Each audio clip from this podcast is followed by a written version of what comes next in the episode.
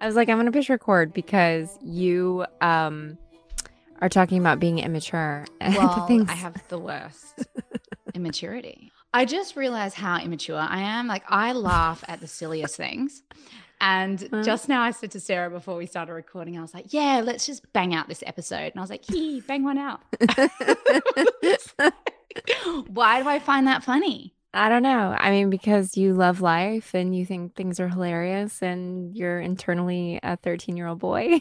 I really am. I actually, that really describes me so perfectly. um, I, Um, I yeah. that kind of stuff makes me laugh too. I chuckle at um those kind of jokes all the time. Yeah. I'll And be like, hee hee, balls. Like someone says something like, hey, bring in the tennis ball yesterday at work. Um, and he's like, you got to look at the ball. You gotta, and I was like, hee hee, you got to look at the ball. Like, what the hell? I'm the one with four kids and I'm the child laughing at Wait, work. Do you know why that is though? I think and now I do think this goes back to our religious upbringing and we were never allowed to laugh at things that were like innuendo or inappropriate. And so for some Oh, reason that just made those things 80 times more funny. So I think that's why. Funny. My little best friend, Kat Mason, who we'll have on the show one day, um, her and I were the same, like only children, a little bit naughty. And when we were eight, we were we went to this Catholic private school for 13 years, both of us. And we were the naughty kids who would sit next to each other and we'd be in chapel. And we'd have these little signs. Like if we stuck up a one, we were like, look at the priest Willie. Number two was like, pretend to do a fart. Number three. So we would do this and just be laughing so much in chapel and then get sent out. We were always, always separated because I'd be like, number one, number one.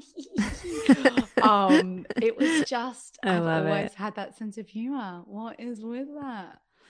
That's Oh so goodness. good. That's We're all right. about um, fannies and poo and bodily fluids and all the things today. We're doing another birth story. That's right. Our favorite episodes.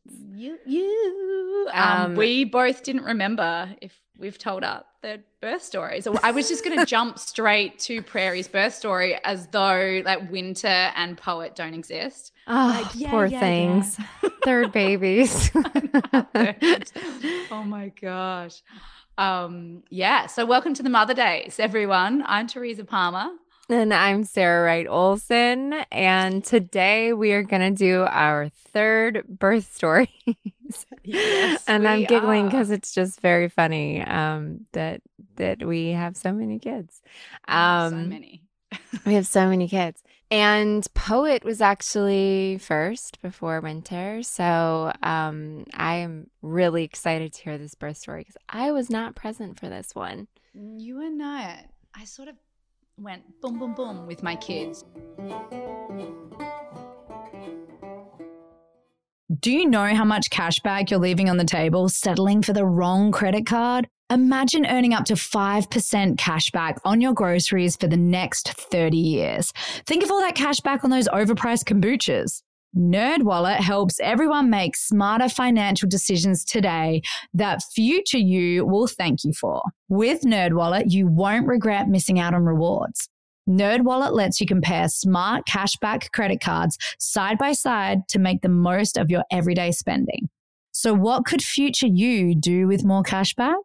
Uh, splurge on some fancy champagne with the gals, or order fine dining to the house and watch a good true crime doco. Whatever it is, make it happen with a smarter cashback credit card. Don't wait to make smart financial decisions. Compare and find smarter credit cards, savings accounts, and more today at nerdwallet.com. Nerdwallet. Finance smarter.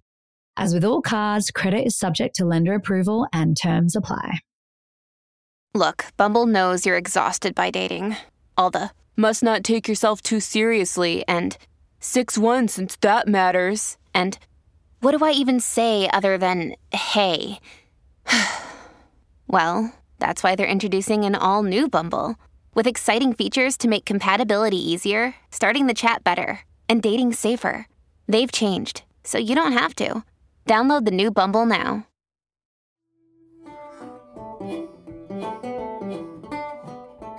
So I conceived Poet when Forrest was about 18 months old. Um, and I was really excited about that closer age gap, two years, four months apart. Um, it definitely was a pretty uneventful pregnancy. I'm lucky in that typically I don't have any major issues when I'm pregnant. However, I had the isoimmunization pregnancy this time round again. So it was a it's a sensitivity where my body reacts to the baby and basically the baby is at risk for having some sort of anemia. I was tested a lot throughout the last few weeks, I would say, of my pregnancy, and everything seemed fine. Her levels were normal, my levels were normal. However, my iron was unbelievably low. And I'm oh, just oh, wow. someone who's that's what happens to me when I'm pregnant. I have low iron. It was my number was so bad that immediately I got the phone call and I could hear in my midwife's voice that there was something up. And she's like, just come straight in. Not a big deal. Gave me this infusion. You sit with a drip, a bag of iron, essentially. You sit for an hour and a half. And oh, it wow. was fine. I think I had kind of built it up more in my head. Like, what does this mean? Is everything going to be okay? And but when your iron is low, yeah. don't you feel really tired? Like, were you like more fatigued than other pregnancies well, or? I had two little babes running around and I was pregnant. Yeah. So I think my you were just like tired anyway. level, yeah, of fatigue was just there and existing anyway. So I couldn't really tell the difference. I was like, yeah, I'm tired, but I don't feel like I'm on my deathbed tired. um, I just kind of, you know what you're like as a mum, you just sort of get on with it. And I was like, that's oh, true. well, I guess maybe that's why I've been feeling less like I want to jump out of bed with a spring in my step. Um, but yeah. it was good. It ended up being fine. I got to about 38, 39 weeks. She was getting monitored. And um, it seemed like I was going to go over dates, which I wasn't that surprised about because I went to 40 plus five with Forrest. I went in for a couple of stretch and sweeps. I didn't really move the meter, and it was slightly uncomfortable this time round. And my midwife was saying that she was sitting higher up. So when we did the stretch and sweep, she would have me kind of hold down on my belly a little bit so she oh. could really oh. separate yeah she could get the baby down lower and then she could separate the water bag from her so that's what i think they're doing is they're coming in and, and doing that membrane sweep and that felt really uncomfortable it was the first time i've ever had a stretch and sweep where i was like wow that was really sharp um, but again, didn't move the needle. Nothing was happening. I did all the old wives' tales, everything to try and get her going, and it just wasn't wasn't happening. So then uh, it was I was 40 past three. It was my son's sports day. And I was there running around in the heat. I was like, oh, this will surely do it. Um, and I was scheduled to have a check-in that night at the hospital. So I nothing happened. I was kind of having Braxton Hicks on and off, and I had a lot of prodromal labor where you think it's happening and I'd send the message out to my birth photographer and everyone saying, "Oh my god, it's happening." And then it would just peter off again and um and it was this stop start pattern for really the last week once I hit 40 weeks pregnant.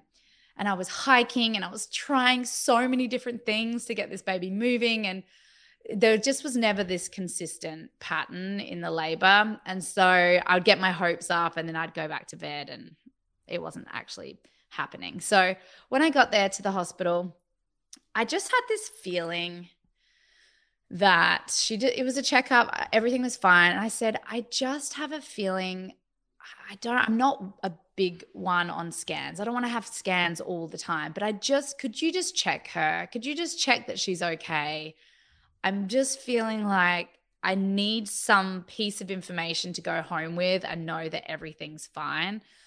Uh, and that I'm just, you know, seeing out the natural pregnancy and we'll see what happens. So the doctor came in and they did an ultrasound.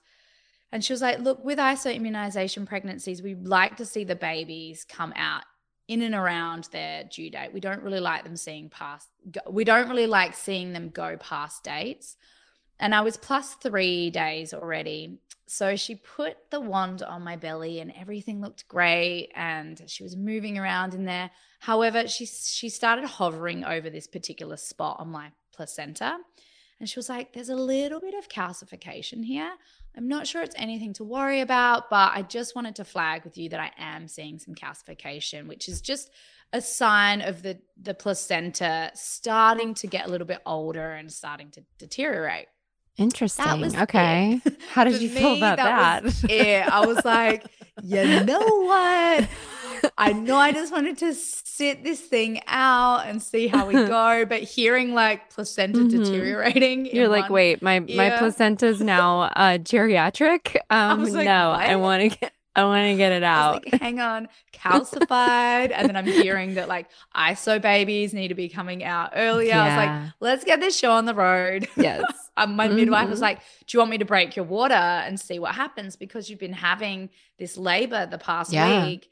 It'll probably kickstart. And I knew what the risks were if she did break my water and active labor didn't begin then I was probably in for having to transfer out of where I was birthing, which was the midwifery center. So it would mean having to do, go with a doctor, go in a regular hospital setting. And I really didn't want that. I really wanted to birth in the water with this amazing midwife, Julie, and have a midwife led birth. So we weighed up the options and just said, you know what, let's let's go for it. I really feel like once the waters break, I'll be able to get it moving because it has been the last week. I keep thinking it's happening. So she she broke the water, and I rang my birth team and. The, the birth before my birth photographer didn't make it. So this time she was in town and ready to come. So I rang her. I was like, all right, it's happening tonight. And it actually gave me an hour to get everyone sorted and to ensure that you know the kids were being taken care of that my mum was there um, and we had just got straight from the kids school to the hospital. So they were still in their sports day uniforms and they were sitting over on the bed and you know Bodhi was watching peppa pig and we just kind of set up the room and we knew that it was happening. So mark and i my midwife was like right now you're on the clock. You need to get this baby going. Yeah. Start walking so we walked, we hiked up this really big hill outside the hospital where I birthed. And I walked up and down and I could feel it happening. I could just feel the contractions. I started timing them and I was getting really excited. And then when I got back to the hospital room, like ready for it to pick up, it just petered off again. Oh, and my friends are like, what what's happening? How can we help? And I felt a little bit disheartened because I just knew that I had to do anything I could to keep the labor going and progressing.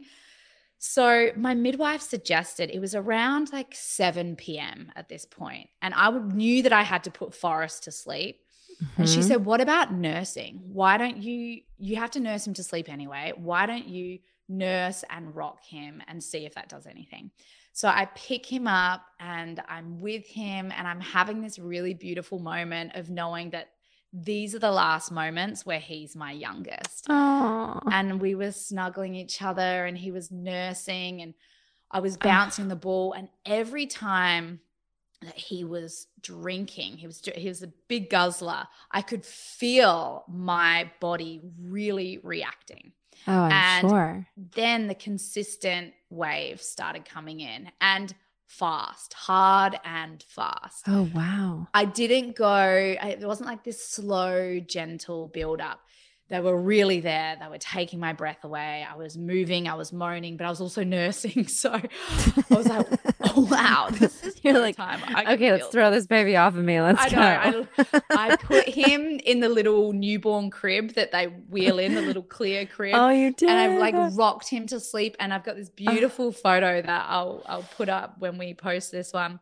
um, of him asleep in this beautiful crib. And he's so big. And it was just like, it was such an image that is burned in my mind because you know how they say when you give birth to your newborn, suddenly your baby who has become this big person overnight seems so massive. Yeah. I just was looking at him in that crib and thought, wow, this is his transition time. This is for him to move into this role of being the bigger guy now. Um, so it was, yeah, it was bittersweet, I have to say. Just, it was quite a poignant moment with him. And he's really what helped me kick this um, birth off. So, sure enough, fast and hard they came on, and they were every couple of minutes. And I lasted about 20 minutes on the birth ball, rocking and moving and humming and dancing. And I was really excited as well. So I was saying yes to all the waves. And I think everyone was quiet. And it was the first time I let my mum be in the room. And I could Oh see her gosh. little face like over in the corner being like, oh, her eyes were What's just happening? very wide. I was like, Mum, Oh, you need to promise Teresa. me. Yeah. just, is everything okay? I was like, Mum, you need to promise me that you will not have resting worried face. I oh need you god. to just like have a smile on your face to be joyful.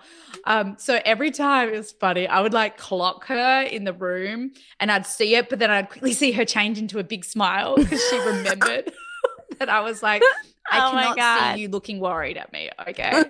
um, so she would like shift and be like, Oh, you're beautiful. Even though I could just see the Oh fear behind her eyes. I love her so much.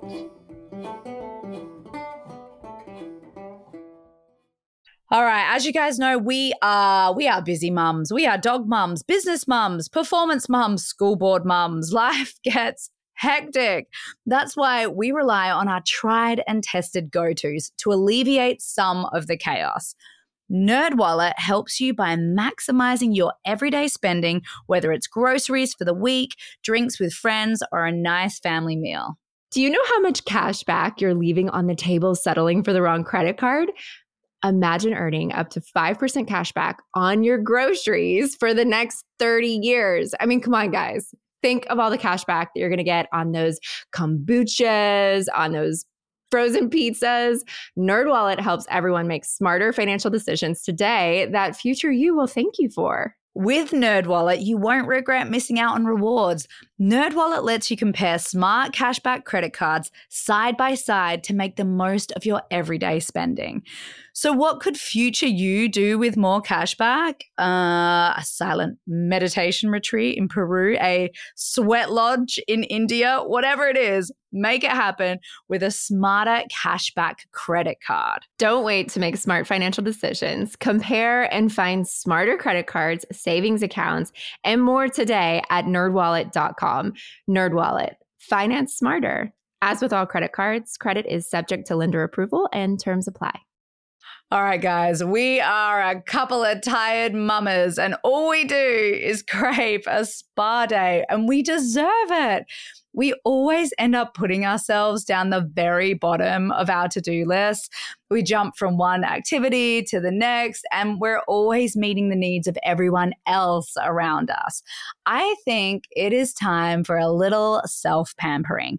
This Mother's Day, make every day a spa day for all the mums in your life with Osea's Mega Moisture Duo.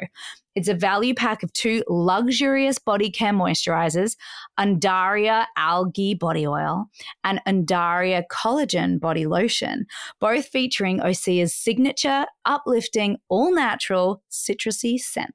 I think the greatest and most thoughtful gifts are the gifts that you actually like love yourself, something that you use on yourself. And I love using the Mega Moisture Duo. It makes my skin so glowy. It's like super hydrating, firming, smells amazing. When I give my kids a hug after a bath, they're like, "Oh, You smell so good. it is my absolute favorite gift and such a great gift for Mother's Day. Yes.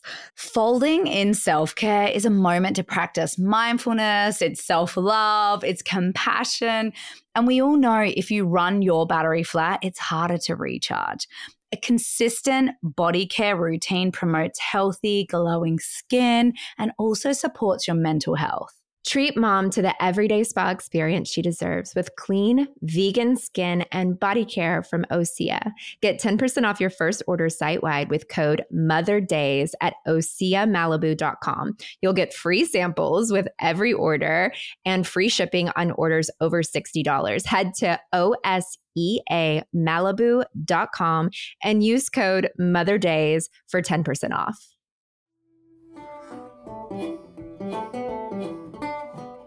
But yeah, I had I had Cass in the room who works with us here at the Mother Daze and your Zen Mama. She was helping with the kids and you know, Forrest was asleep, Bodhi was up watching iPad, Mark was kind of over with them and it sort of shifted into this place where I I said I need water. I just I uh, it was probably about 9 p.m. at this point and they were quite fast and I could really feel them wrapping around the front of my belly. There was mm. not even a hint of back labor, thank God, hallelujah. Yeah, no um, and it was just right up in that front. You know that feeling where it comes in, it contracts really strongly. So I decided that I just wanted to be in the shower. I went in the shower, and it was a very small little room, and I was so held by my sisterhood. I had Gemma, my photographer, in there. Mm. I'd stripped off naked. I was just in the water, loving, as you know, I love the shower in Perth. Love it. love it. Um, I had Cassandra, one of my best friends in the world. She was there. She was giving me sips of coconut water in between the contractions. Mm. I had Kat, who was also there. She's um you know, my bestie and she was my acting doula. And so she was timing the contractions and then offering up suggestions like, do you want the flannel? Do you want some crushed ice? And it was just this room of women around me. And Mark purposely sort of held back and was with Bodhi and just sort of emotionally regulating Bodhi. And my mum was sort of popping her head in and out, but she was quite happy to be in the background. Yeah, yeah. And yeah. let this this group of women my age just hold me up and cheer me on. And I got into this rhythm of really loving the hot. I cranked it up like really very hot, the water. And I had it running down my back. And at the oh. peak of the contraction, I would turn my tummy in to the water and have the hot water really beat down on my tummy. And it was almost like it would pull me out of my body a little bit. And it was my coping mechanism as I got stronger and stronger.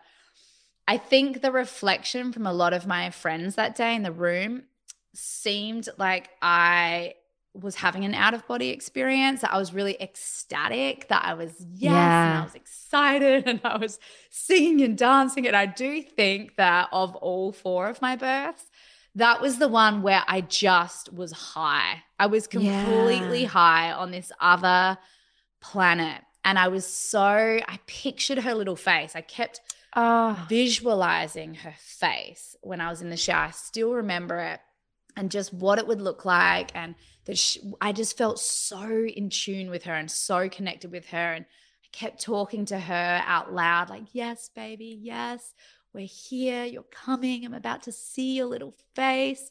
Um, mm. And I would say thank you to her, thank you, and stronger and stronger because I find that when I'm laboring and there's any form of resistance to the intensity, which is so normal. Yes. I start kind of going smaller and everything gets tighter. And then I feel the strength of the wave so much more. But when I'm welcoming stronger and bigger ones, I know that I'm progressing at a much more rapid rate. And I think that's the difference with my first birth was that everything was like, oh, just manage the one at the time. And oh God, that was so hard. Okay, manage the next one. Whereas this one, I was like, bring it on, bring it bigger, stronger. Yes, this is amazing. And when they got so powerful that it felt like I was coming out of my body, I would just vocalize loudly and sing. I had Florence and the Machine on cranked. we were all sort of singing to the songs, and there was ah. just like this amazing vibe in the air. And I then felt it shift. I felt it shift. I didn't I didn't have an awareness of the time, but I knew it hadn't been that long and I could tell by how fast it was getting to the point where I was really um, having to draw on every last morsel of strength. I knew that I had to be close to transition.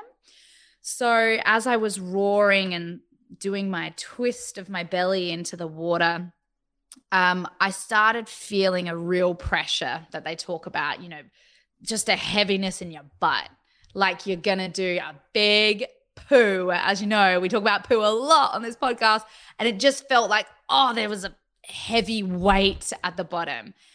And I got really excited about that. And uh, Julie, my midwife, was like, I think it's time for you to get in the birth pool and it, we were all celebrating this because we knew what it meant. So I, I transitioned into the birth pool, and the warm water felt amazing. And I love the floating feeling in mm-hmm. water. It mm-hmm. really takes the pressure off, um, off all the areas. And luckily, I didn't have any back labor at all this time. But I also feel a bit like a slippery seal in the birth yeah. Like I can't quite find my rhythm with my positioning when I first get in there. I have to find out, all right, is it feeling better on my hands and my knees? Should I be lying back and like wiggling my hips or do I want to just sit cross legged? And I kind of tried a mixture of things.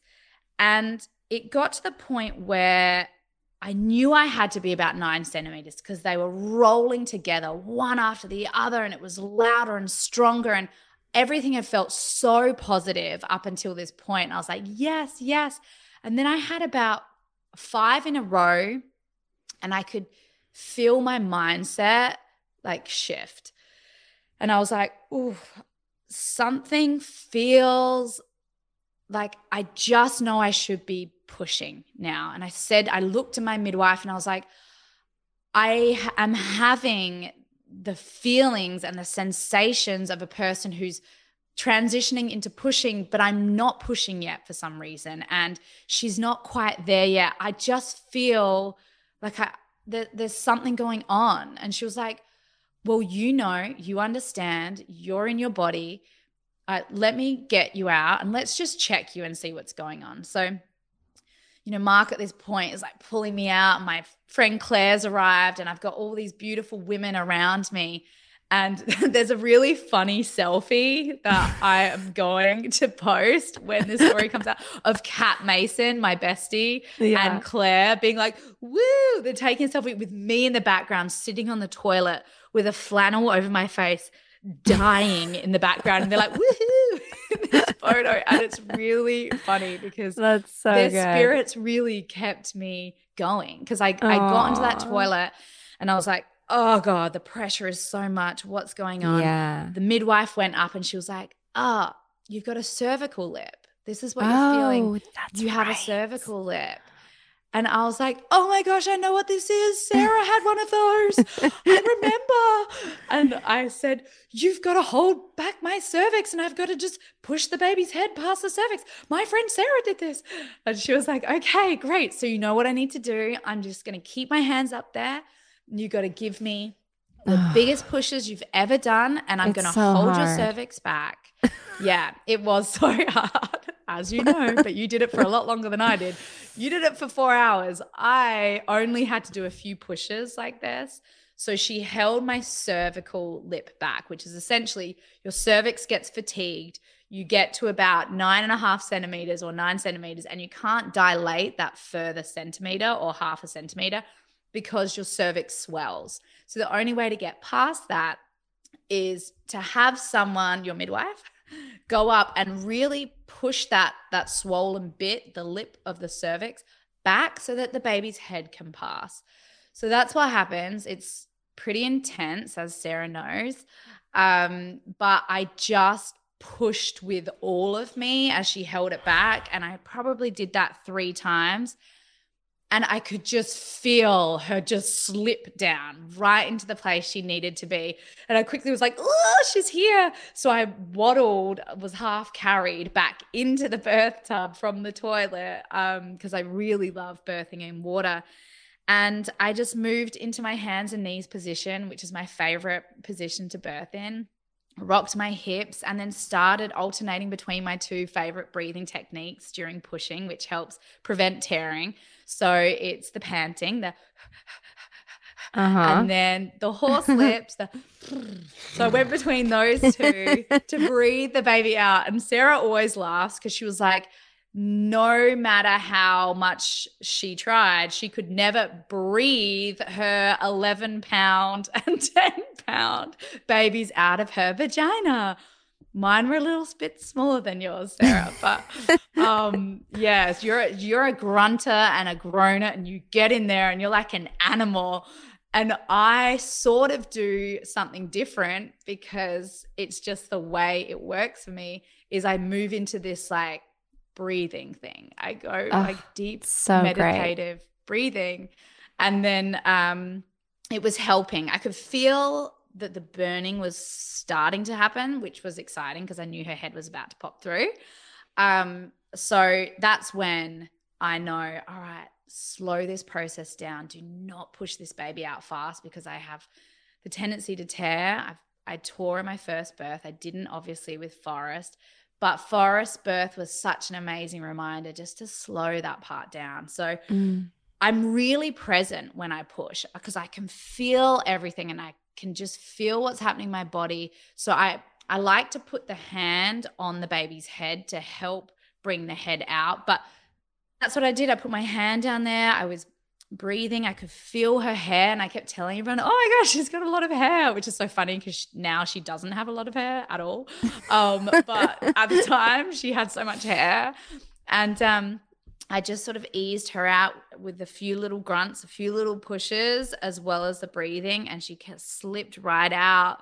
And I pull back and I bring her on my chest, and I can't get her up to kiss her. She sort of like stops at my boobs, and I have the shortest umbilical cord Oh my ever. gosh. it's so short. I cannot even get her up properly on me because it's That's just so short. crazy. It was crazy. I was like, That's why in that photo with her, you're like kind of like hunched over. hunched over because I couldn't get down to I couldn't get down to I was Oh like, my oh my gosh, this lead is so short. Um and That's she came out and she was my first girl. And I checked again to make sure she was a girl because we found out Like, she was a let me see that like, "Oh vulva. gosh, it's a baby vagina and it's so swollen and it's so cute. And I've got a girl and I've got this amazing, it's like for me, my iconic birthing photo. It's the best Um, photo ever. You I look love it. because that was your ecstatic birth the experience and she Yeah. and that photo really captures it. Like I know you're going to put that photo up with this post, but Yes. you just look so So happy. happy. Yeah, It but like ecstatic, you know. So like I was ecstatic. I was hired, had this amazing birth. Like yeah. we'd gotten through the cervical lip and I I felt empowered because I had seen you experience that. So I knew I could dip into my little toolbox. Like, oh my gosh, Mhm. I saw this and I saw what has to happen and I know that I can get through this. And it was really informative. And I needed that in the moment. I didn't feel afraid. I just was like, right, this is just another step that I need to take Yeah. in order to get her out. Um, and it helped combat the little feelings of fear that I could feel arising. So Mhm. it was just, she came out and she was just so perfect and plump. And I had a daughter, and I'd always dreamt of having a daughter. and I just, it Oh, was just one of these magical moments. And Mark, the shot that Gemma got was where Mark's kissing me, and I'm just like, oh, the most elated look on my face. And she was just beautiful and perfect. And I felt amazing afterwards. My placenta, my second stage came out um, pretty quickly, actually, about 30 minutes after birth. We, Julie got me out of the water and I sat on the bed and we just, all my friends sat with me. I've got this beautiful photo of all of us together in the birth room and we're all hugging each other and we're listening to music. And um, I think she came out to a Sigur Rós song.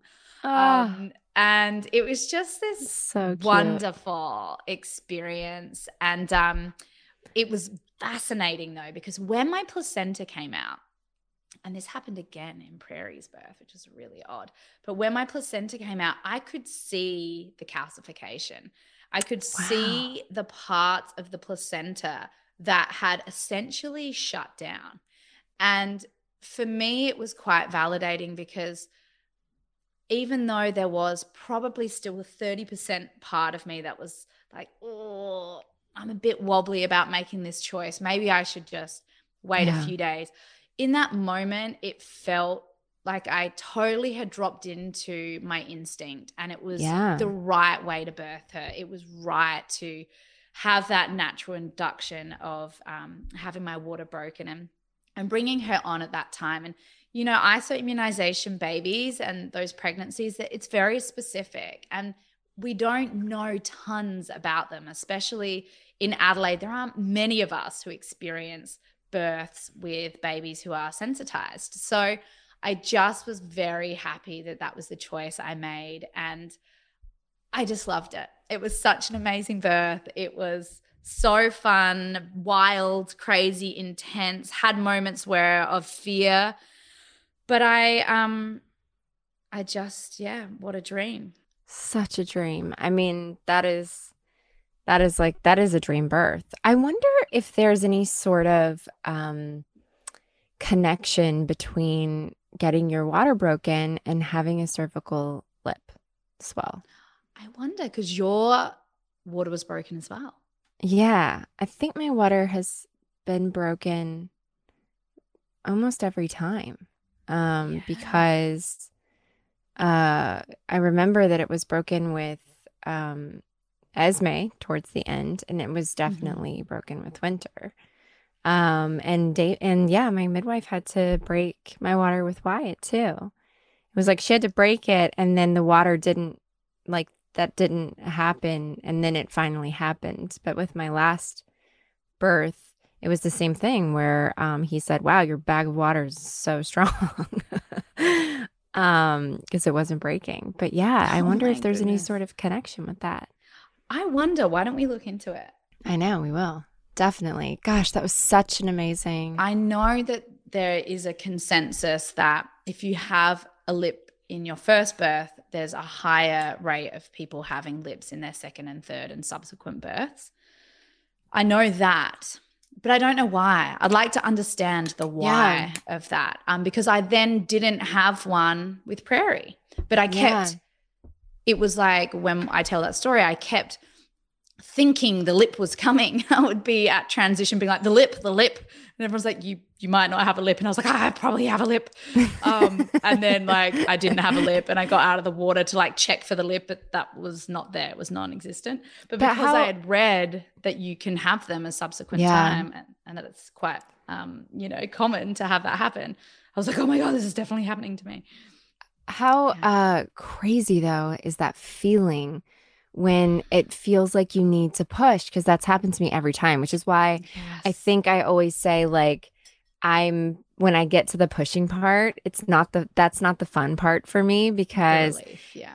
Yeah, it's not I don't feel um like it doesn't feel good until the baby's like slipping on out, you know? But like the yeah. the pushing part is just feels like so intense to me because yeah. when I get there, it, my body is like having all these feelings of like wanting to push push push and all the energy goes down but then there's no progression because it's like pushing against this um the cervical lip so and then swelling. and then it's like they're pushing against I'm pushing against like a hand up there, pulling it back and the cervical lip. So then it's like, you know, you're pushing through that, which is really intense too. And then once it's past that point, then it's like the baby just kind of comes out, you know, eventually. So, yeah. Um, once you get it past the lip, once you can push past the lip, then it's like, all right, now I feel. I mean, do you ever feel productive once the lip's gone? Then you're like, all right, now I know that the ring of fire is coming and I know what to do here, and or not really.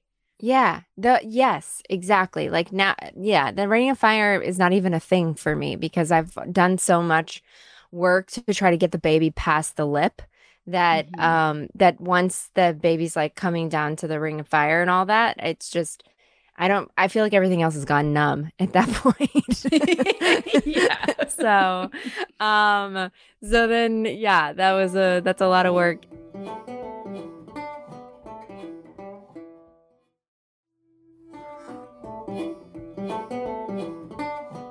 So Um, that was the third birth story, um, my birth story with poet Lake Palmer. And now we get to hear all about Winter's story. I can't wait to hear this. Little Winty. Um, uh, yes, you've heard this once before.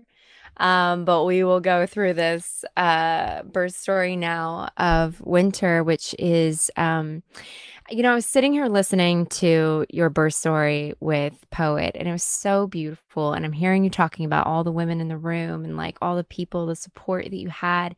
Everybody's sitting there afterwards, and like you guys are listening to music, and it's so beautiful. And I am thinking about all of the women who've been birthing over the last two years and how that's just a very different story.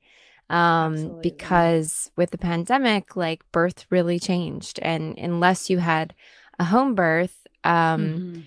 you know, then your birth was at a hospital and it was probably only you and your partner, maybe not even you and your And partner. sometimes not even. Yeah. I know. My And girlfriend then- birthed without her. Well, she was in labor without her partner until he was allowed in from seven centimeters. yeah. So she had to do all that laboring on her own, and he could come in at the very end. Oh, that is crazy. Um, yeah, I mean, so the last birth story of mine that you guys heard was the birth story that I had with Esme, and it was like my dream birth, right? And it was the birth that I really, really needed because I had lost my dad, and and it was just like this beautiful cleansing for me and just such an unbelievable experience. And so then um this so then I'm pregnant with Winter and it's um about you know march 2020 everything in the world shuts down. And um i'm about to be like you know 4 months along or something with with being pregnant with winter and everything really changes throughout the pregnancy like now my doctor visits it's just me i'm going in i'm scared i have a mask i have a i have goggles i have um Sarah has a hazmat suit because I have a she was one of those. I was one of those. I was wearing a face shield. I was wearing um goggles and everybody looked at me like, are, are those swimming goggles? And I was like, um yes. I'm keeping the particles out of my eyes. um did I walk around with swimming goggles on? Yes, I did. Sometimes. oh my god. Actually they were my kids swimming goggles, so they were so small and they were so tight on my face. Um, that I had to I ended up ordering like woodworkers uh, like a woodworker's glasses that you would put on and they were like, you know, to keep the the wood shavings out of your eyes. Sarah oh my took the pandemic so seriously, which was wonderful. But she really didn't see anyone. And if she did, she was No. like in a bubble, just like in plastic with shields. We would like wave from afar. I don't know. That's Did right. we even see each other? I'm not sure. I don't think I was even in the country though. I you weren't. I didn't see anybody um for like such a long time. It was crazy. Like crazy, crazy amount of time. And people I even like I remember posting something about I'm finally seeing my mom for the first time. You know, my baby was like five months old or something, and she was meeting my mom for the first time, and everybody was like, "Wait, what? Like you haven't seen your mom since the pandemic started?" I'm like, "No, she works in a Your, dental ha- office." your house was like Fort Knox. It's like yeah, our just, like, house was it down. so locked down. Anyway, so yeah, so me and my goggles, um, and my my gloves, and um, everything that I would do to to go to the doctor's office, and um, I was even afraid to be in, in an elevator. Um, so I walked the five flights of stairs every time that I went to my doctor's office. And um, and then I would get to the top and they would be like, Okay, can we take your blood pressure? And I'd be like, No, you gotta wait a minute. and I'd be like, Don't don't ta- don't take my blood pressure yet. Um I just walked up the five flights of stairs and they were like, Look, lady, if you just tell people downstairs that you don't want to be in an elevator with them, they're going to wait for you because you're very pregnant. I was like, Okay. Um, so anyway, I end up having a very wonderful pregnancy, but also a very like isolating pregnancy. This was not one where I'm hanging out with people. And for anybody who's had a baby in the last two years, you totally know what I'm talking about. Um, so winter was due in September of 2020. And um, I we were in Idaho. We drove to Idaho with our Airstream and like, you know, we camped along the way and then we came back. And um, it was about end of July, I think that we came back beginning of August and I just had it in my mind that she was going to come early. I was like she's the third baby.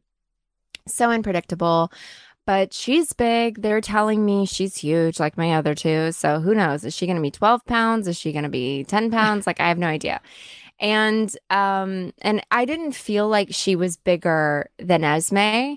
Um, Esme was an 11 pound baby, and I I felt like she was smaller because I didn't. It it was a much easier pregnancy on my body um, I felt much like, you know, like much more of a relief in my body. It wasn't, it didn't feel like super achy everywhere like I did with Esme. Um, so I just instinctively felt like she was a little bit smaller, but I was like, she's definitely going to come early. Um, my son's birthday, or no, my daughter's birthday is August 9th. That's Esme's. And then Wyatt's is August 16th. So I was like, how fun would it be if hers was like the following weekend? So I kind of set myself up in this um thing where I was like, I kept thinking, okay, she's going to come early. What if it's exactly seven days after Wyatt's birthday?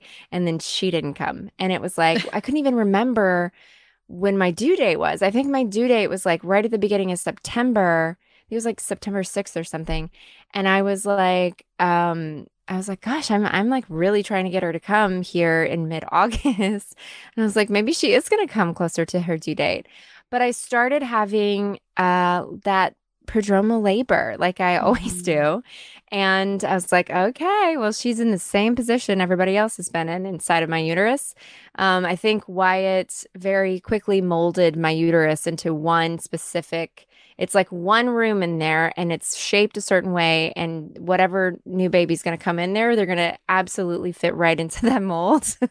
and we're going to have the same experience. Prodromal labor, kind of off to the right. We're going to have to do a whole lot of hip shaking and get baby to come down the right way. So I, um, I'm getting close to my due date and um, I go to see my amazing OBGYN, Dr. Goldberg, who um, is, uh, he just recently died. So it's, um, crazy talking doing going through this birth story and thinking about the lead up to this because um, I just love him so much. He's such an unbelievable human being um, and OBGYN and um, and I just uh, I know that there's many many many women including um, myself who love adore and um, will miss him so much and Teresa you knew him so well too. Mm-hmm did. He was yeah. so beautiful and such an advocate for um, the birthing mother. Like, really helped us feel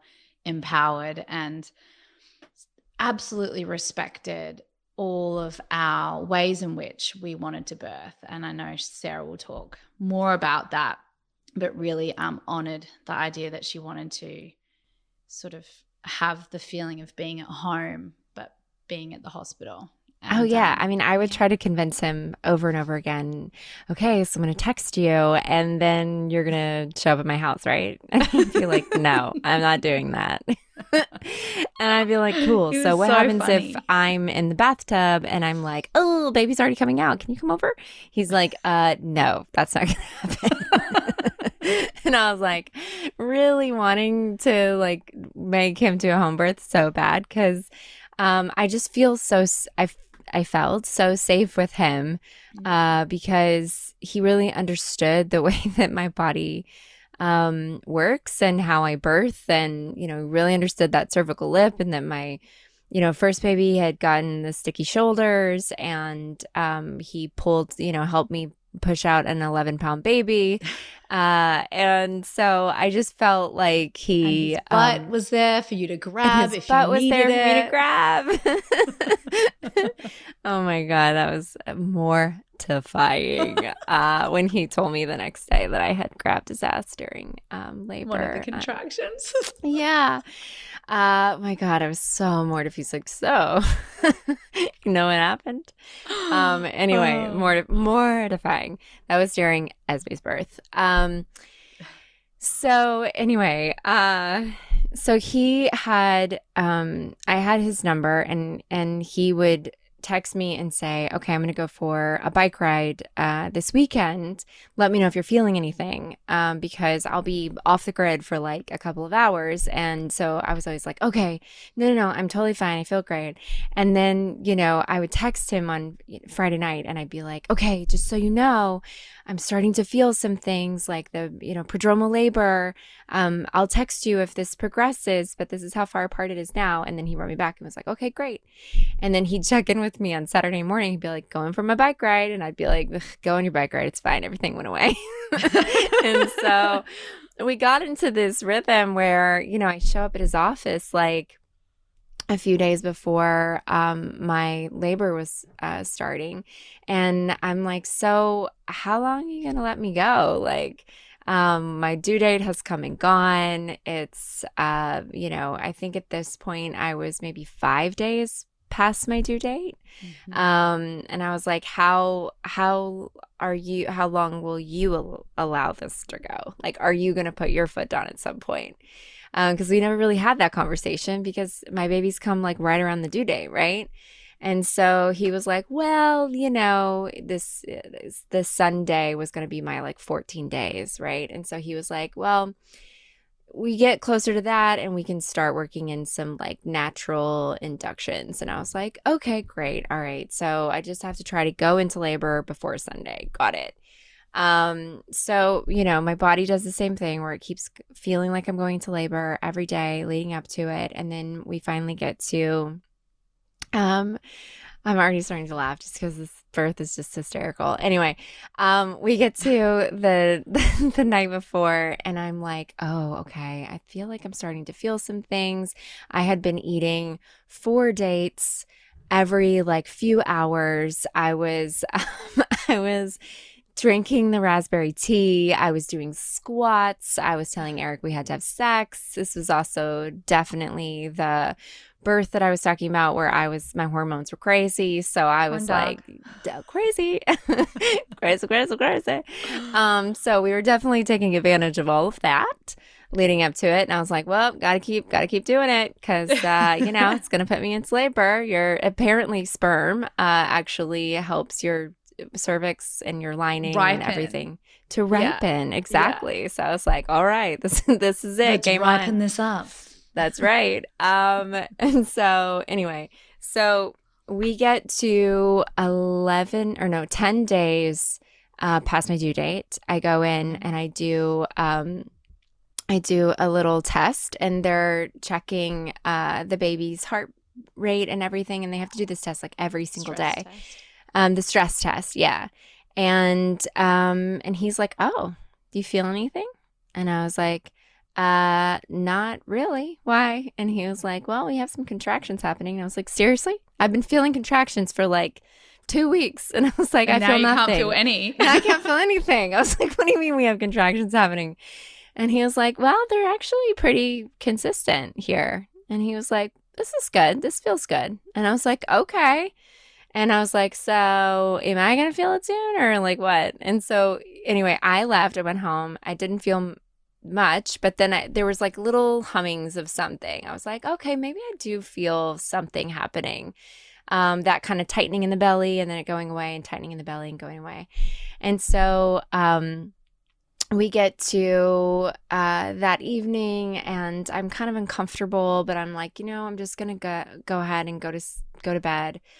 Um, Sorry, guys. I just had to interrupt Sarah because I could hear my daughter playing mummies and daddies in the same room that I'm in. And I was like, wait, oh what's Oh my happened? Like, I have a nanny upstairs, Maisie, but I also have my mum. And Oh so my I ran up. I had to interrupt Sarah. I was like, oh my God, I'm hearing mummies and daddies right now. Like, What's going on?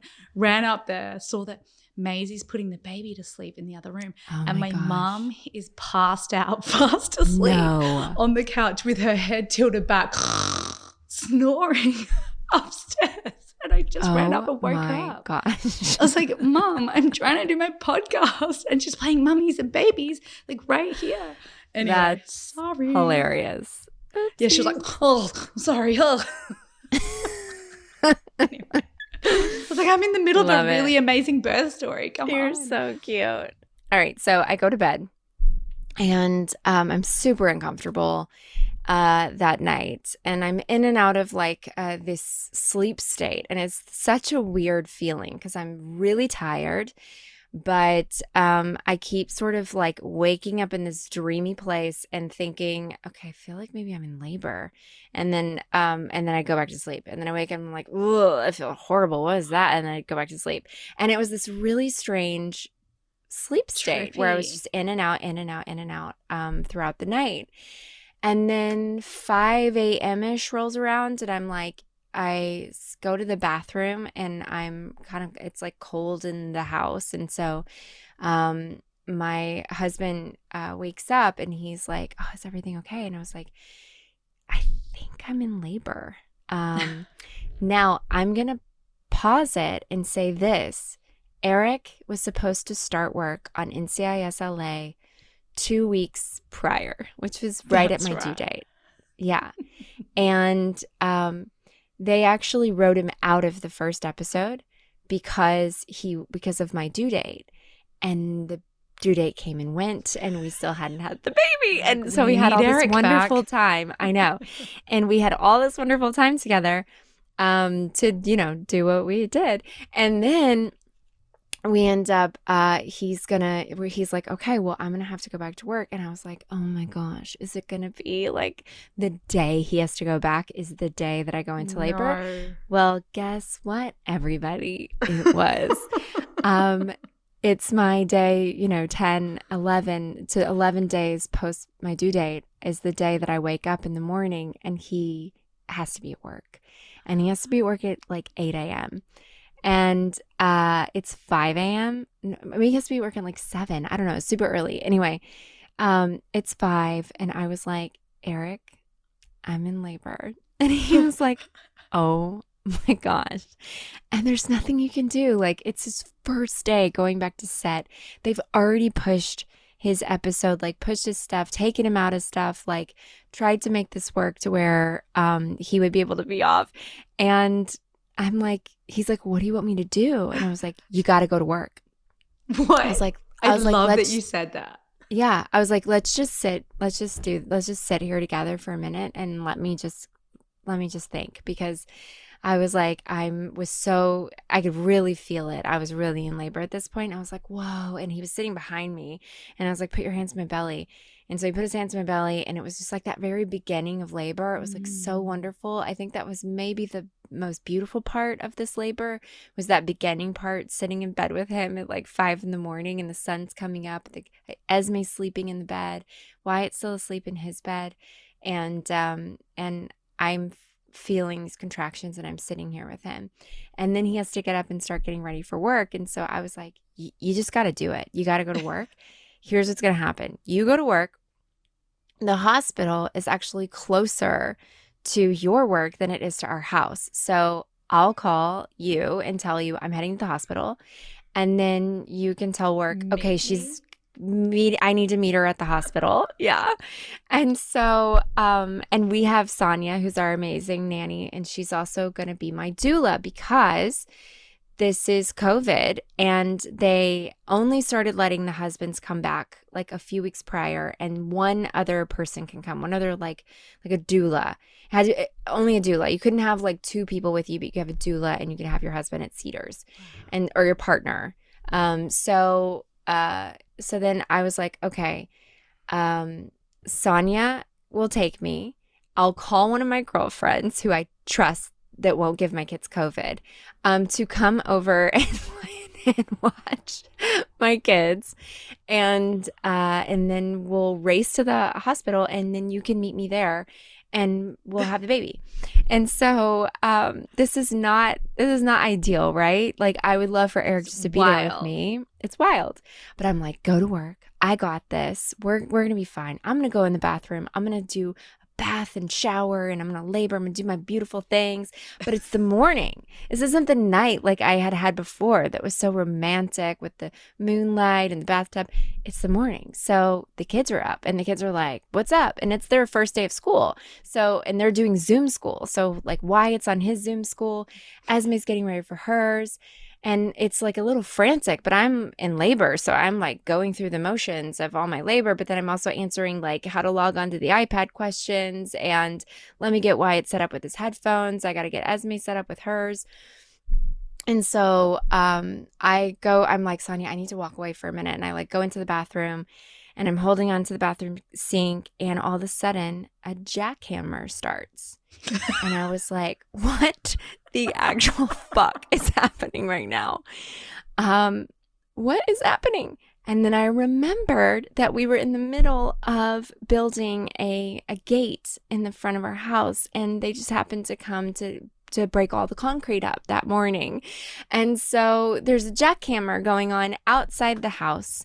The dogs are going crazy in the backyard because there's men working in the front of the house jackhammering. So the dogs are barking, jackhammers going, kids are jumping onto their Zoom school. Um, I'm in the bathroom Husband's going at work. her husband's leaving for work. He's like heading out the door for his very first day back on his show. And I'm in the back going, texting my girlfriend, uh, Anna, and I'm like, can you leave your three kids and come over to take care of my kids right now, or your two kids and come take care of my kids? and, um, and she's like, absolutely. What time should I be there? And I was like, you know, it feels like I'm, I'm kind of in the beginnings part, but maybe like my contractions are like maybe four, three, four minutes apart. She's like, that's not the beginning. And I was like, well, I don't know. I was like, it feels, you know, it feels intense, but, um, but I think it's going to be a little while. So 15 minutes later, she's sitting on my steps outside my house. I was like telling her to wait till I called her and she's sitting outside. she's sitting That's outside. right. She was like so worried that I was going to have the baby in my bathroom by myself. And I was like, I'm not, don't worry.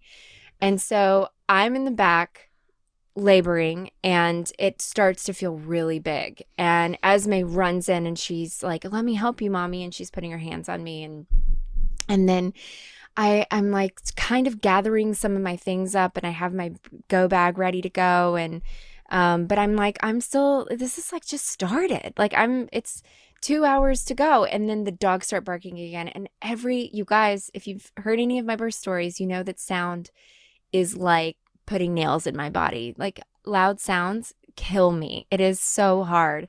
I have auditory issues. Like I can't handle the loud noises. So the dogs start barking again. The jackhammer's going and um we like don't have uh like there's a bunch of furniture that's missing from our living room because we were in the process of like remodeling and stuff like that. So I walk out into the living room and I was like, oh, I grab the wall and I start um, moaning a little bit. And then Esme comes up behind me and she's trying to help by pressing on my back. And Wyatt's in first period of his school. So he's sitting here watching me, but he's got his headphones on and he's like trying to pay attention to Zoom school. And uh, my friend Anna comes in and she's texting the doctor because we have the same doctor.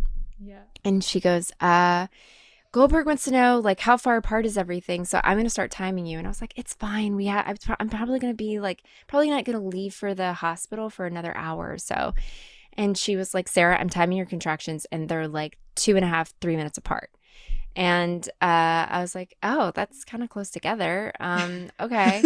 and then, and it felt intense, right? But I was like, there's just so much going on, And, I the felt kind of distraction of, everything. distracted and a little Yeah. irritated because it was so loud. The jackhammer is still going, you guys. Just picture it right there in your brain.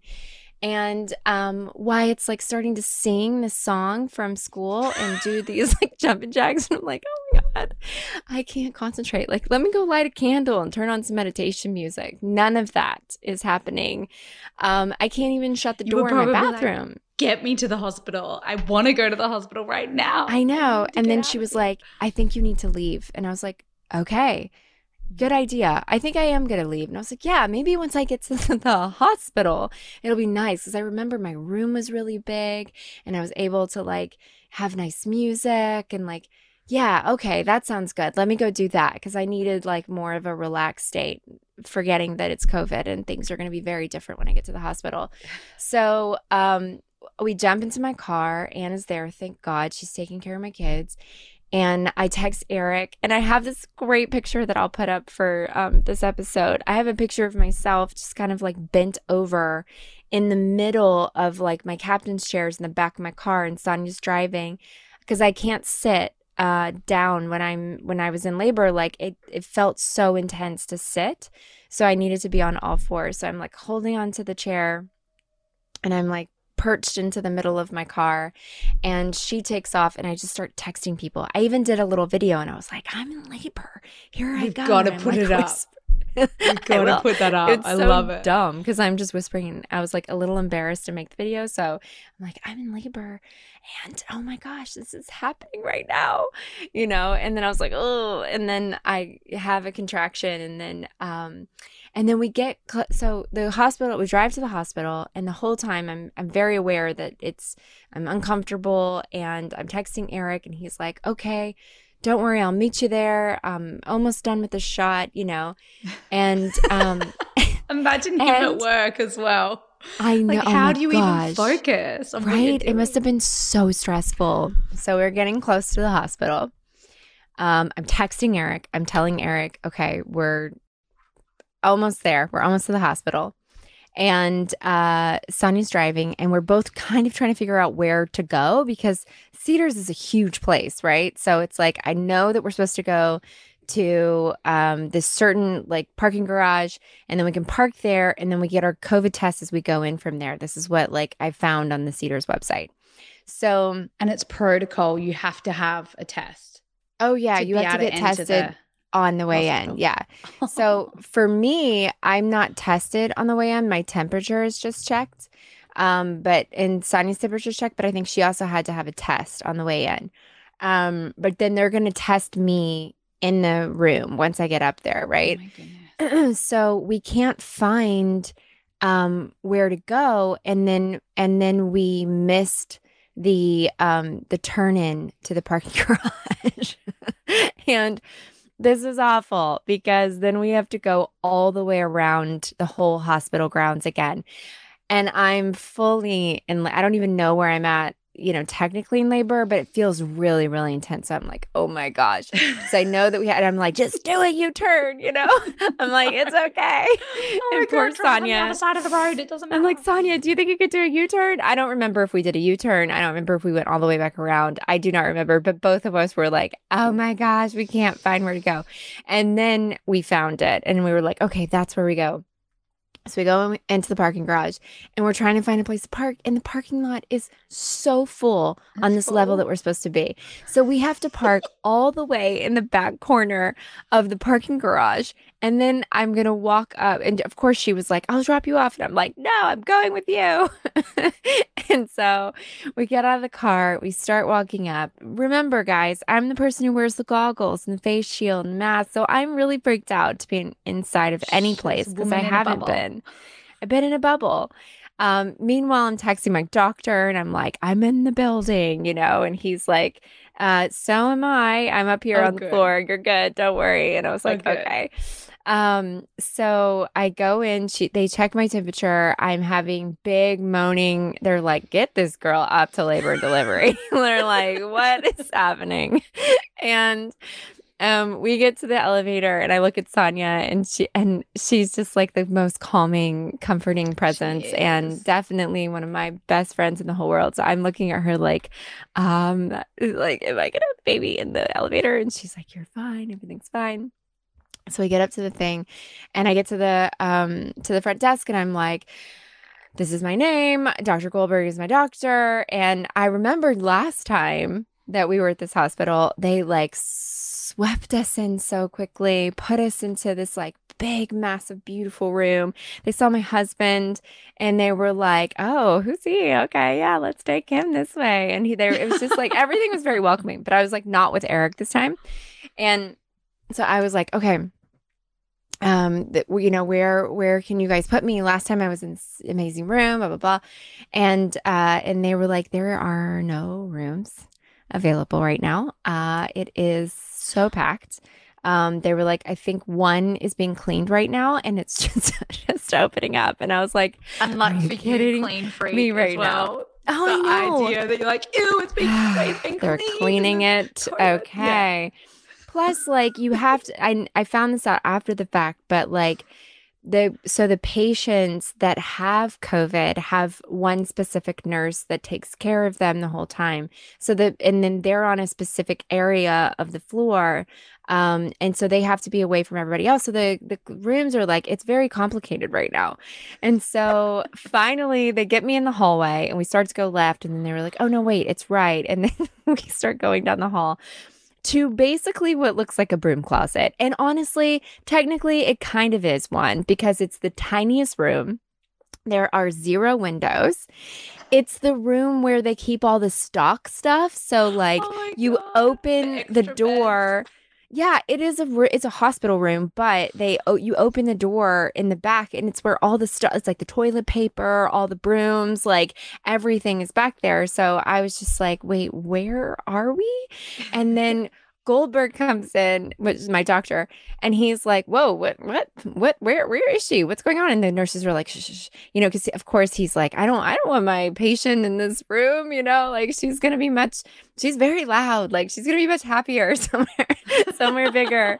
And uh, and he was like, "Do you want to birth in here?" And I was like, "Uh, I'll birth if the baby's coming now. I'll birth wherever, but I would prefer to be somewhere else. You know." And I'm like, "Don't unpack the stuff yet, Sonia. like we're gonna move." And they're like, Goldberg, hush, hush. They're like, there is no other room. This is the only option. So she's got to do it here. And he's like, oh. And I was like, it's fine. It's fine. Let's just do it. I'm to be fine. So no windows, tiny room. I'm I'm seeing that there's a bathroom. The bathtub shower area looks like it's for I a child. It's like child. Everything is very small. And so uh, the nurse comes in to, she's like, I got to do the COVID test on you. And I'm like, okay. And it's September at this point, right? So this is September 2020. So this is when they're still sticking the thing so far up into your brain because they're Mm. like thinking that that's the only place to gather all the mucus. The. And yes, exactly. So, um, the woman comes to like do the COVID test, and I'm like, wait, wait, wait, don't put it up my nose yet. And I have this huge contraction, and then I was like, okay, put it up my nose. And she puts it up my nose, and it is insane. And I'm like coming up off the bed. It's so uh, like it hurts so much to me. Oh my goodness. And then It's she has to go in- unnecessary. unnecessary. But I can't even wait to tell you when I get these results, by the way. so then she does the other side, and it's so excruciating. And then I'm like, okay, she can that we can Never get out of here now. Yeah, Yeah. we're done. Um, and Eric's not here yet. Um, but I look at Sonia and I'm like, Eric, how close is he? Um, and she's like, he's on his way. And I was like, okay. And so they check me, and I'm around six, seven centimeters. So I'm just starting to get into transition. And I was like, Oh ah. And I was like, okay. And Goldberg goes, okay, I have to go somewhere. I'll be back. You have a little bit of time, right? So I'm going to come back in exactly one hour.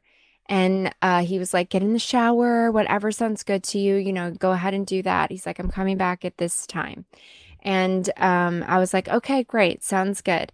Um, and so I get into the shower. It's the smallest shower ever, and I'm holding onto the the shower rod inside, and I'm trying to hang from it because it's like everything feels really, um, like I don't know, tight in my body. So I wanted to stretch, um, and then uh, in rushes Eric. Okay, so he's there, and I'm like, woohoo! So excited to see him. Um, and then the water in the shower all of a sudden got kind of hot, and I started getting really hot. And I was like, okay, turn that off. Um, and then I was instantly overheated. And anyone that touched me, their body was too hot. Um, I was I needed like towels that were cold. I was like, boy, did I really screw the pooch on this one. Like that shower was so hot. I was only in there for like two seconds and now I'm like blazing. Um, and I'm kind of walking around the room just trying to like fan myself, but in between these really big contractions. And then it just started to feel like I couldn't have my legs together, um, standing upright. I started walking around with my legs really far apart, like I was gonna try to do the splits. but I was like walking with them so open, and I have no idea why, but it really was excruciating when my legs were closer together. And so I'm naked, except I don't, I have on a bra. Um, and I have this thing around my belly that's checking the baby's heart rate, and the baby's heart rate is amazing. It's totally fine. I keep having this feeling like I need to go poo. Sorry, everyone. Um, and so I'm holding on to Eric, and he has all this adrenaline from running from work, right? So he's like oh, raced over. His body is like a furnace. And so mm-hmm. I'm I keep saying in between the contractions like you're so hot. You're so hot. Like, like oh, I can't you. touch your body. and I was just like, oh, it's like too much, you know. And I wanted to hold on to him so bad, but I was just uh, blazing. Um, and then so then at this point, um, I things started to feel really intense, and I was sweating so bad. Like the sweat was dripping off my face, and I was wearing a mask, and the mask was getting wet. And uh, I just ripped the mask off my face. Everyone else in the room had a mask on.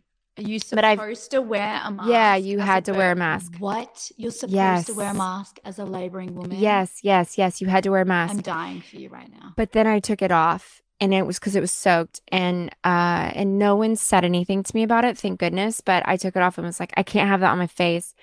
Um and I started holding onto the bed and I was like, oh, I just feel like I have to go poop. And then I I went over to the tried to go to the toilet. I couldn't sit on the toilet. I started screaming when I went to sit on the toilet. So they brought me back and you guys have to keep picturing that I'm walking around with my legs really far apart. So I'm like walking like so strange back over to the bed. And I had ripped all the stuff off of me to try to go to the bathroom. And so the nurse comes back in and she's like, "Wait, uh, why did you take everything off?" And I was like, because I had to go to the bathroom. And she's like, well, just unplug it. And so then she has to reposition everything, put all the stuff back on me. And I was like, oh my God. and then I was like, uh, where's Goldberg? It's been more than an hour. And I was, I really started to feel like I was going to like have to push or something. And then I started to burp. And this is when the burping came in. So felt really intense uh, feelings, and then I would let out these massive dino burps. Um, if you listen to episode one, this is what I was talking about. Um, and then I went, I took the biggest poo on the floor. Sorry, everyone, but I did. I hate talking about that, but it's true. It came out. Everyone in the room's cheering. Not really. It's like Sonia's cheering, the nurse cheering. you know, like, oh, that means, you know, this is really, we're there, you know? And so, the nurse goes to check me. Um, the mid the midwife, she's like a midwife nurse or something, and she comes in because Goldberg is not back yet, and she goes to check me, and she's like, "Oh, you're um, you're almost there. You're like nine something," and I was like, "The lip." I know it. It's the lip. This is why I feel like I have to push so bad. I need him here. And I was like, tell him to get in here. And they were like, well, he's finishing up something over there. And I was like, tell him to come over here now. and they're like, it's okay. We'll bring a midwife in. The midwife comes no. in from the floor and Eric was like, uh, nobody else in here right now. And the midwife was like, Well, I'm here because she needs to push. And and Eric was like, uh, she doesn't want anybody else in here right now.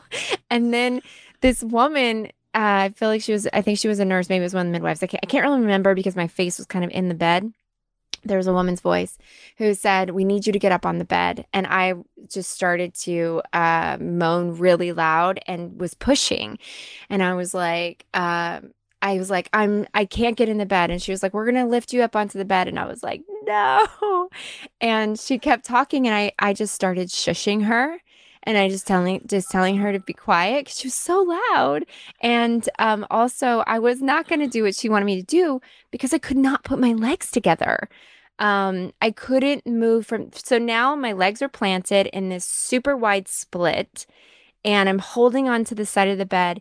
And this, I'm going to tell you that from the moment, from this moment until the end, the bait, I do not move.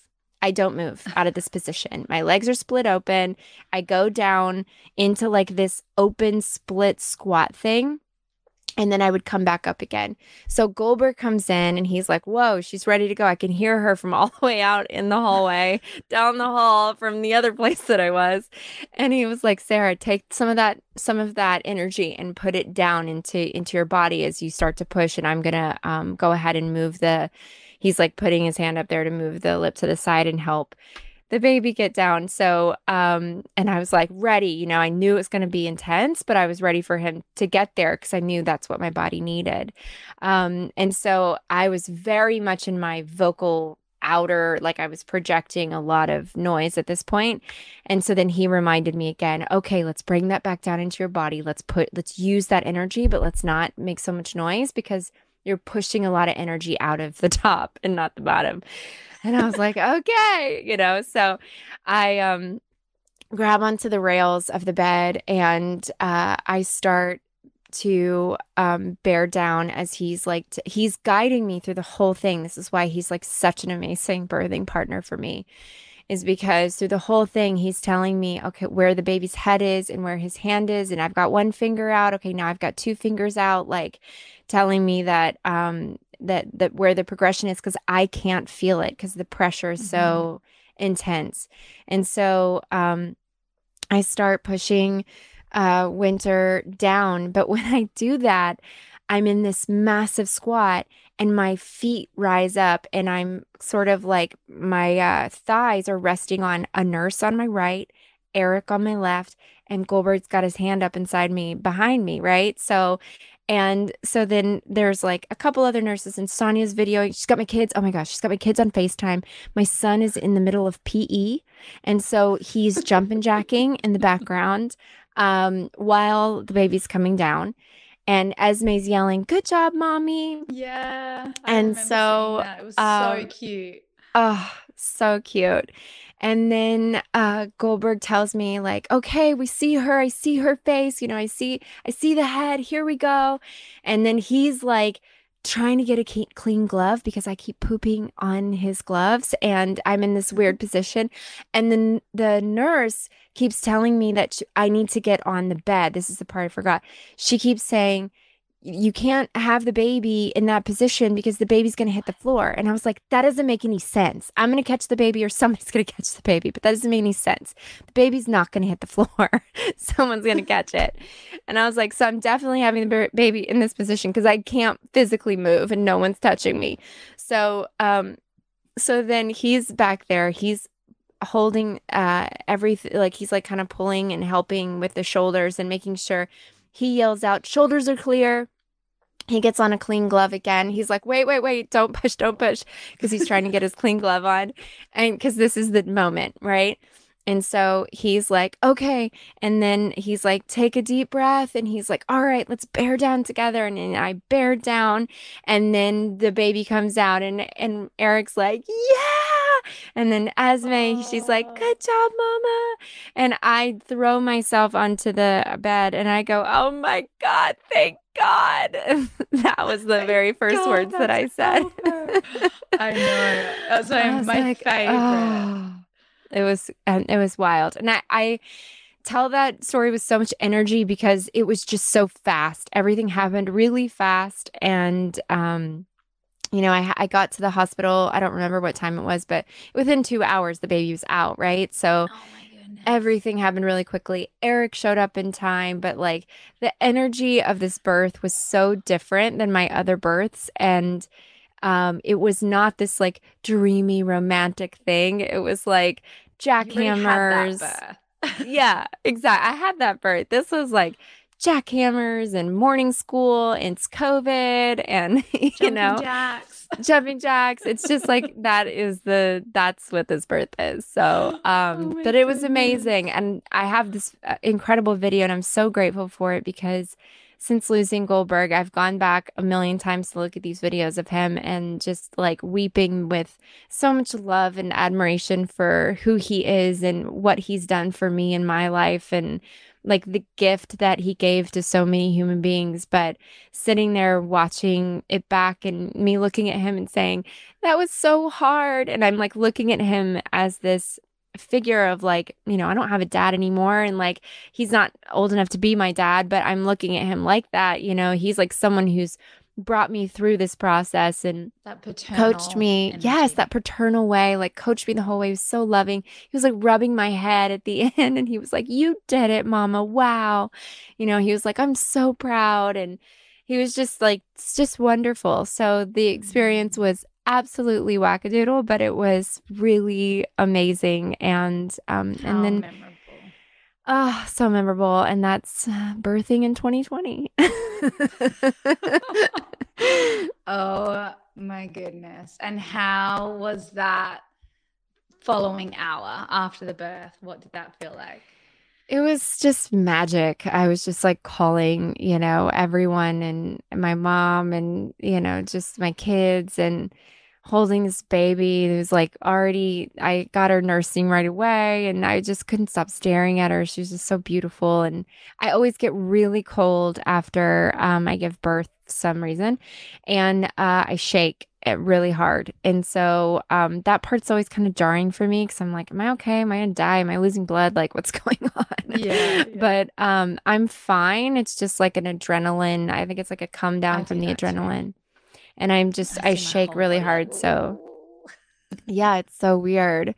Um, but I was hungry, so Sonia had food for me. She was like giving me miso soup and crackers and all this really nice stuff. And and I, here I am sitting in this like little box of a room with um, you know, my brand new baby and there's not a window in sight and I couldn't care less. And it was just magical. And I was so glad that I was the one who got that room because Yeah. it didn't matter. I didn't care. It was just Mm. great. And I was just happy to have a healthy baby in my arms. And I loved the experience so much. And, um, and yeah, it was great. And then, and then we were transitioned to, to the, um, postpartum area and they got us out so fast because of COVID. I went home Yeah. that night, which was Yeah. nuts. Wow. Yeah, it was wild. So, What an incredible story. Uh, I love it. thanks. But it just goes to show how different all of these births are, even though she's your third Yeah. baby, you've done this two previous times, but all the stories are just wildly different. I know. Um, really is. It's amazing and so fun to tell and so fun for all of you guys to um to send us and tell us about your birth stories. We've been reading some of them as well and they're it's just amazing. It's my favorite thing because every single story is different and unique to each mother and also to each baby that you have, which is also Mhm. just incredible. Um so yeah, thank you uh Thanks, for guys. listening. We love these birth stories and we can't wait to come back and tell Teresa's fourth birth story. Mhm. Yeah, we will do that. And we'll talk about home birth and all the many ways in which you can prepare prepare for a home birth. All right, you guys can find us on Apple Podcasts, Spotify, or wherever you listen to podcasts. Thank you so much for tuning in to the Mother Daze. It helps so much when you rate, review, listen, subscribe, share it with your friends. If you love this episode, please tell us. We would love to hear it. And we would also love to hear your birth stories. So send them to us at the motherdaze at gmail.com. We will have a really special listener um, episode where we talk about your birth stories and we can read some of them. That will be so great. Um, so Thanks, thank you everyone for joining. Thanks, Daisy. Bye.